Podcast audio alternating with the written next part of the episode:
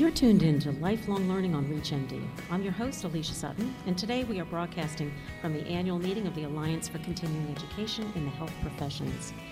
And this will be a fun dialogue because we're going to talk about Google, or at least specifically Google Hangouts and Hangouts on Air, and how they can be used in education, both professional education and patient education. There are a lot of new learning technologies available in healthcare, and Google Hangouts on Air is certainly one of those tools. But what are the benefits of it, and how can clinicians use it in education, both for themselves and their patients? With me today to explain the pros, cons, and everything we wanted to know about it are Derek Warnick. He's the Senior Manager of Healthcare Education at Pfizer, and Scott Kober, who is Principal at MedCase Writer. Both are located in Philadelphia.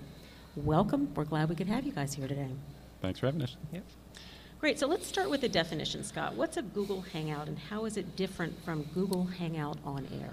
So, so yeah, so um, a Google Hangout um, is probably uh, most akin to what people would think of as, as Skype. So you you have a group of um, people that you can invite into a closed room. Um, you can do it with friends, you can do it with family, um, but it is not broadcast or viewable by the external world. Whereas a Google Hangout on air, you have the same capability to invite anybody in to be a speaker, presenter, or within the Hangout itself.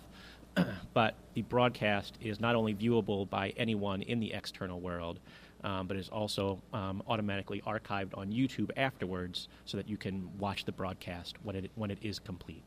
Okay, so Derek, just to clarify, a Google Hangout on air is a private learning environment in the sense that you have to be invited to be a presenter, but anybody can view it in a live broadcast if they have the URL. Is that correct? Yeah, that's it's basically right. Um, in order to be part of the the Hangout, they definitely the your presenters have to get a specific link to come to. No one can really be on the Hangout as a uh, faculty member speaker without you having given them that information to access it. And then the, those who are watching uh, the on-air version of it uh, it can be anyone. You do have to let them know of the URL. However, Google Plus is a social network, so it is set up to be open for anyone. Um, there are ways to make it private so that others can't access it, but in general, uh, it's open for the public to be able to uh, to watch, um, unless you make it more specific for them. Great. And Derek, how about some pros and cons of that platform? Sure. So I think some of the advantages, three big advantages of the Hangouts.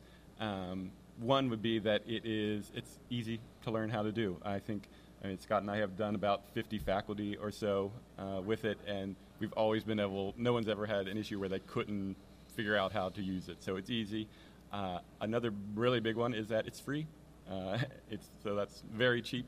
Um, can't get any cheaper than free.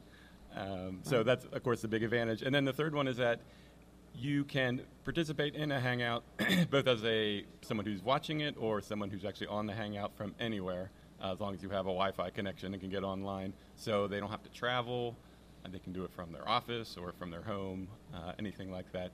As far as disadvantages there's not a lot honestly. It's there's a little bit of a learning curve uh, for people who have never done it before. Uh, there's a little bit they're going to have to learn how to do. If you're the person producing it and you're used to nice pre-packaged uh, modules of this type where you're not doing anything, you're just hiring someone to do all the work for you. Uh, this is a totally different animal. You have to do the work yourself, uh, so it's not a nice, neat package like some of them are. But uh, overall, the quality is great. I don't. The pros definitely outweigh the cons, in my opinion. Yeah, it sounds it sounds very interesting. So, um, Scott, can you give us some idea of uh, some professional education that you have seen using this? Sure. So, so, so I've been a part of um, several um, professional education events where we use Google Hangout on air as our delivery platform. Uh, for several of them, we did do um, an actual live broadcast. So we had, I worked with um, faculty members to um, develop um, a, a, number of cases. So we had we had a short slide deck, but it was really mostly geared towards them having a panel discussion and kind of having discussion questions of specific issues with these patients. Um, people could um, text in their questions during the broadcast itself. Um, as we talked about before, immediately at the conclusion of the broadcast, the session was archived on, on YouTube. Mm-hmm. And so, um, so that's one way that, that I used it. I've also used it in kind of a in, in, more of a closed form, so that it was not broadcast to the public, but we were, were able to capture the the video interaction between the faculty, and then we did some very kind of simple editing on the back end to kind of chop it up into, into pieces and built the educational event around the, um, the, the various segments that we gathered using the Hangout on Air platform. So there really are a lot of creative ways that it can the platform can be used. Um, as Derek said, with the benefits of you know no travel, no cost. Um, they're really, you know, it, it, it, as, as long as kind of you think about, okay, what is the best way to use this platform? It's not going to be great if somebody has 60 slides that they want to go through in 15 minutes and try to give a traditional um, didactic presentation. That's really not what the platform is good for. But it is really good for bringing groups of people from um, or individuals from around the country, around the world together um, to talk about a specific issue or a specific set of issues. Right. It does sound like a, a good platform for what you do well, which is cases. So a, a simple case, not too elaborate, Absolutely. and get a lot of dialogue going. Absolutely. And, um, and, and, and I think, you know, when, when you're working with, with faculty and, and, and physicians and other healthcare providers who've never used it before, initially they're going to they're going to be a little bit reticent, perhaps, and, and, a little bit nervous about it. Um, but what you find is it's incredibly simple. Um, all, all, all that you have to do is click the URL that whoever the, the moderator sends you or the organizer sends you, and you're in. Yeah, and, and I imagine um, those who are presenting are finding it easy to quickly adapt to this learning module, this model of displaying information. One of the most uh, common responses we've gotten back from uh, faculty after they've gone through this is two things. One, um, that they're surprised at how easy it was to do. Uh, often it's like, oh, that was that was it. That was not hard at all. The second thing is the quality of the the end product. Uh, I think they're often surprised by that as well. That something again, it's a free tool can produce this kind of quality. Yeah, that's good. That's good to know. If you're just tuning in, this is Lifelong Learning on ReachMD, and we're discussing Google Hangouts on air with Derek Warnick. I'm sorry, Derek Warnick and Scott Kober, and I'm your host, Alicia Sutton. Um, so, Scott, you gave us a good example of professional education. How about on the patient education side? So, I, I think it, it, can be used in a very similar manner. Um, there, there are many examples out there of health systems who have gathered um, several of their physicians, kind of all talking from different locations, um, to discuss a, a, a, topic of interest to, to their patient audience. And it, it is a good way to be able to um, you know, potentially reach the patient audience with, with the live broadcast. But I've seen it a lot more that they will then embed the YouTube video afterwards on the hospital website. Um, and um, you can absolutely, if, if you want to, um, you can invite patients into the discussion um, if you want them to offer their viewpoints on a specific issue. Um, so, so, so again, I think it goes back to you know it, it, it it's a great way to um, you know get that video. Co- you know, collected and then posted in a very inexpensive and high quality manner. Right. Yeah, I remember seeing the Cleveland Clinic uh, website had done a good program on diabetes and obesity, uh, and certainly we're seeing it pop up more and more. I think in hospitals. Yeah, and I, and I, think you know as more hospitals and as more clinicians kind of learn how to use it and kind of the best ways to utilize the technology, um, I, I, think you're going to see more and more who will kind of turn to that to this platform just because um, of the ease of use and you know as we've said over and over again the negligible cost. Right, right. So here we are at a, a CME or a continuing education conference, and uh, I'm curious, Derek, if you have any insights on how do you measure engagement on this type of platform? Yeah, both with Google doing the live version and then the archive uh, that's available later on YouTube, uh, both of those have, very robust analytics that are already built into them. Uh, that you can see anything from how many people participated to uh, how long they spent on the activity, so you can see which ones uh, kept the audience engaged for a longer period of time than others.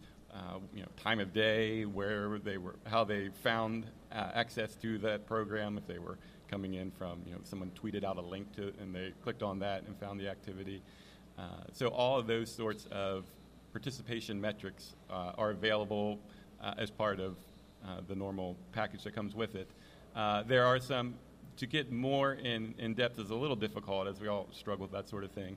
There are ways within the Hangout itself, there's a Q&A tool that's available that allows you to ask questions to the audience and they can be responding in real time. Those who are actually watching it, they can click on a link within the video itself. Um, that's a little difficult just because they need to have a Google Plus account in order to actually be able to use it.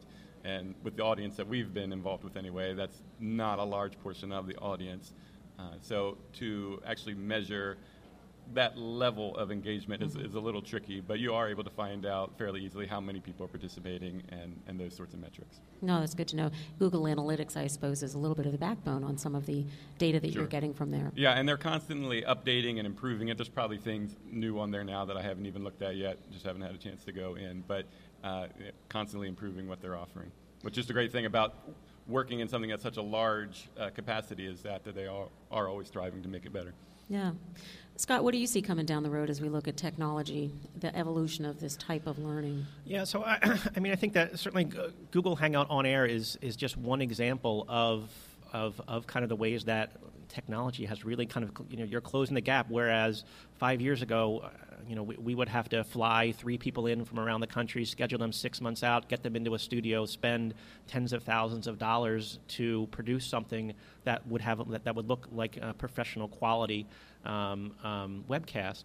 Um, now you can use Google Hangout on air, schedule it, you know, a few weeks out when people are available for an hour, and do it for free. And the quality of the of the actual output is more or less going to look like a studio quality um, event.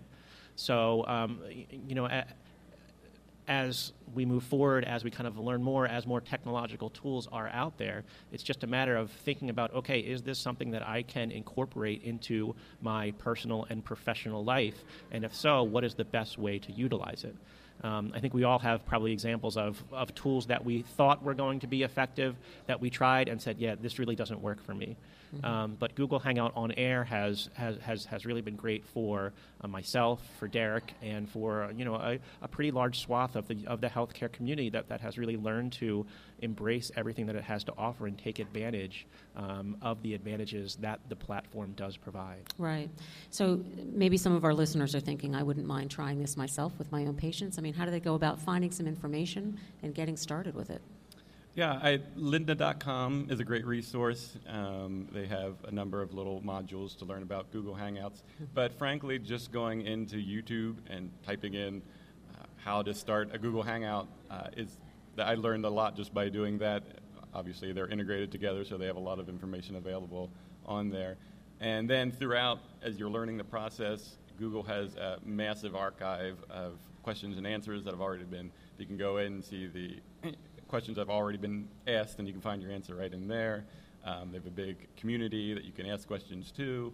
Um, and then, I mean, frankly, anytime Scott and I ran into an issue of some kind of a technical matter while we were doing them, we just went into Google and typed it in, and within you know 10 seconds, we'd find an answer right there. So um, it's really simple for something like this to be able to find a good resources to learn how to use it. Yeah, great. And you said lynda.com, and that's spelled L Y N D A.com. great. Thank you. I appreciate that. Sure. So, um, again, this conference is full of educators and key stakeholders across every aspect of continuing education. Um, any recommendations for them on how they might change their education? Because maybe it's not going to be that hour long lecture, or it's not going to be as long. Maybe it's a short. So, how can you give them some advice on how to tweak their educational designs?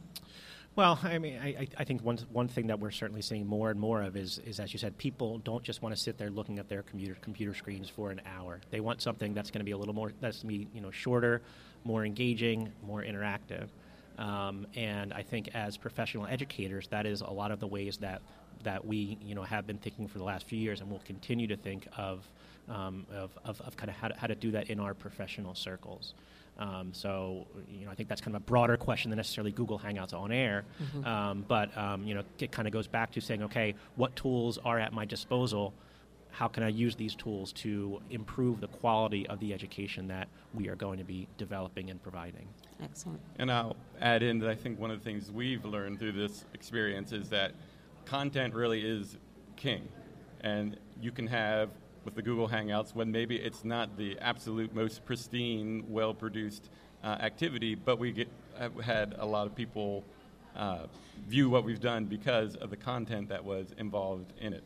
And if you're giving people something that they're interested in, it doesn't matter so much what the actual format is that you're giving them um, if they're interested in what it is. Great. Derek and Scott, thank you. We are out of time, but we appreciate your insights. It's been very interesting. Thank you, Alicia. Thanks for having us. Great. You've been watching Lifelong Learning on ReachMD, the channel for medical professionals. This series is co produced with the Alliance for Continuing Education in the Health Professions. For more information and a full library of medical broadcasts, please visit ReachMD.com. I'm your host, Alicia Sutton, and we'll see you again soon. Thank you.